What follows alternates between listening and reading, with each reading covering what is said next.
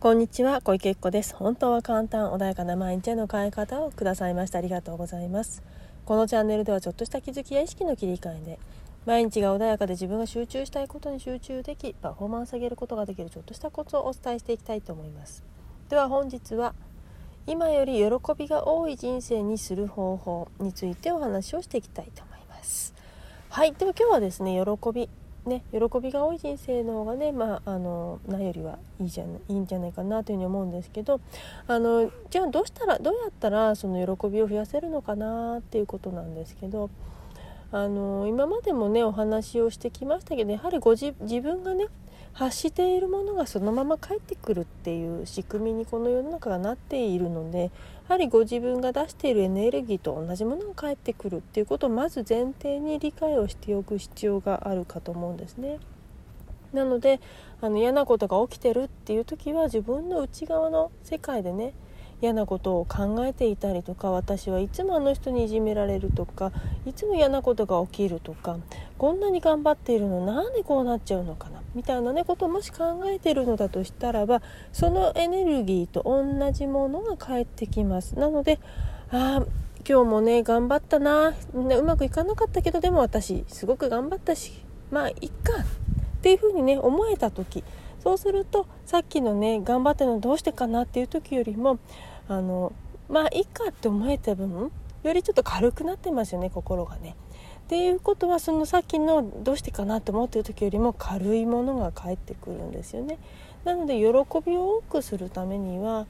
いかに自分がね喜びに意識を向けるかということで、例えばあのあんまりねあのなんだろう人のものを奪ったりとか、何か、えーと、例えばどうだろうな自分自分自分と言ってね、自分のこと見て見て見てと言って相手の言葉を無視をしていたりすれば、当然自分の言葉も無視されてしまうという世界がやってきてしまいますよね。で反対にね相手のお話を聞こうとか、あのよりね相手にいいようにしてあげようとか、あの人困ってるから助けてあげよう、そんな風にね思っていると、知らない間に自分が助けてもらえているなんて世界がやってきて、でそんな話をしてると、あいつも助けてくれてるからありがとねっていうようなね、そんなありがとうのねあのそんな贈り物もね届いたりするんですね。なので自分がいかにね自分にまず優しくすること、そして自分にやす優しくすることってどんなことかっていうと、お相手から何かを奪うことでは決してなくて、自分だけが得すればいいっていうことではないんですね。あのよくね自分を幸せにするためにあの欲しいものを他の人から奪ってね、そうやって欲しいもの手に入れるみたいなことをされる方もいらっしゃるかもしれないけど、あの確かにその一時はねその欲しいものが手に入って、ああよかったと思うかもしれないけれども、反対にその奪ったというエネルギーが存在している以上、自分も奪われるというねそういうエネルギーも飛んできてしまうんですね。なのでできたらそれ自分がねそれを受けないためには、人から奪うのではなくて与えたりとか、皆が喜びを感じられるそういうものをする、そういうね行動をされると、それがちゃんと返ってくるので、まずは自分がどんなものを投げているのか、それをねより良くしていくと、自然に周りからも良くされるという世界がやってくるんですね。もうそうは言ってもだって自分だっていっぱいいっぱいなんだもんっていう方はねいらっしゃると思います。人のためになんてまだそんな考える余裕ないよっていうね思う方もいらっしゃると思います。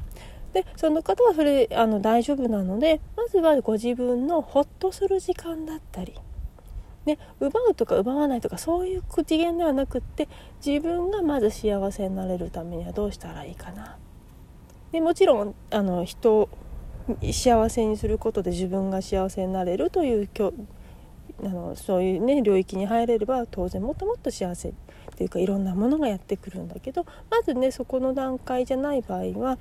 自分が幸せになるためにあまず今日ねこの時間の空き時間かもしれないコーヒー一杯飲もうとか、ホッとする時間作ろうとか、アロマ炊こうとか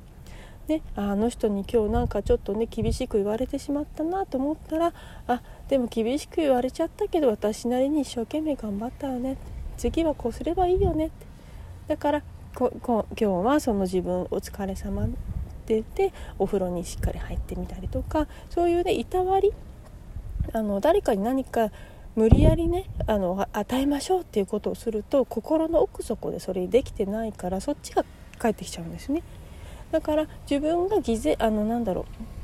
う無理やり自分を犠牲にして何かをするということではなくて、もし犠牲にしているのであれば、まずそちらに気づいていただいて、その犠牲にしている自分をやめていく。そうすることによってその犠牲というものが返ってこなくなるので、なのでそのねまずはちょっと嫌だなと思うことが起きている方は、自分がどんなエネルギーを発しているのかっていうのをぜひねあの確認していただければと思います。はい、では今日はこれで終わりにしたいと思います。ぜひねあのご自分の出しているものが分かってくると、だんだんだんだん今のね現実の現象が分かってくるので、そんな風にして観察をしていただければより幸せになれるかなというふうに思いますので、あのぜひ観察してみてください。本日もありがとうございました。あ何かね質問とあれば ライン アットですとか ディーエム のインスタ、あのインスタ、ん?インスタの ディーエム ですとか、あとはねあのセッションもしてます。ご自分で解決できないことっていうのたくさんありますので、ぜひねご活用いただければと思います。本日もありがとうございました。